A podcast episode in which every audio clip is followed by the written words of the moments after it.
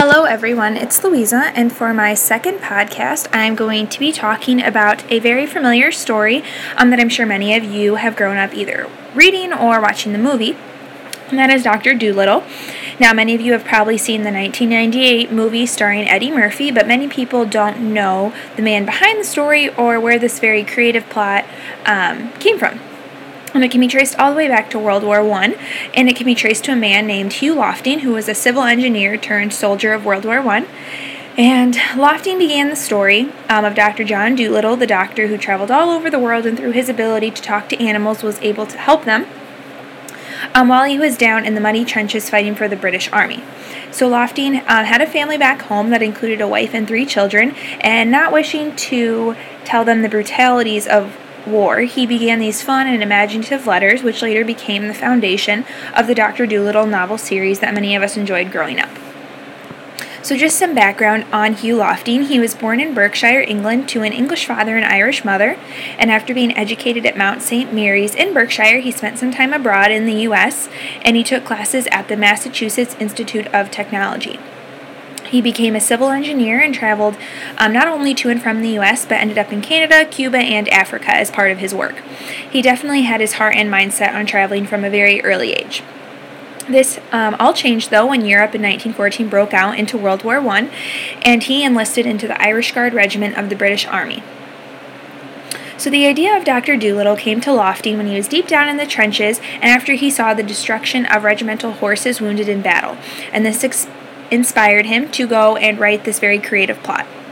So he was trying to find a way to write home to his family, especially his children, without divulging the true experiences that he was having out there. His experience, he claimed, were often too horrible or too dull and wanted to protect his family from the gruesome details. Now, yes, he was writing home to his children, but I also think that this was an escape for Lofting himself. Earlier in the semester, we talked about coping with life in the trenches, and this included poetry, writing, theater, music, all of that created a very strong sense of community among the men. And these stories, I think, were his escape from war. He was able to develop this story, and even if it was for a short time, maybe forget about war, what was going on, and create this connection with his children and just with being home. In 1918, Lofting was injured. He was shot in the leg and was sent home. Uh, he took his family and they moved to Connecticut, and his wife, having kept all of the letters that he had written, um, encouraged him to publish them into a book.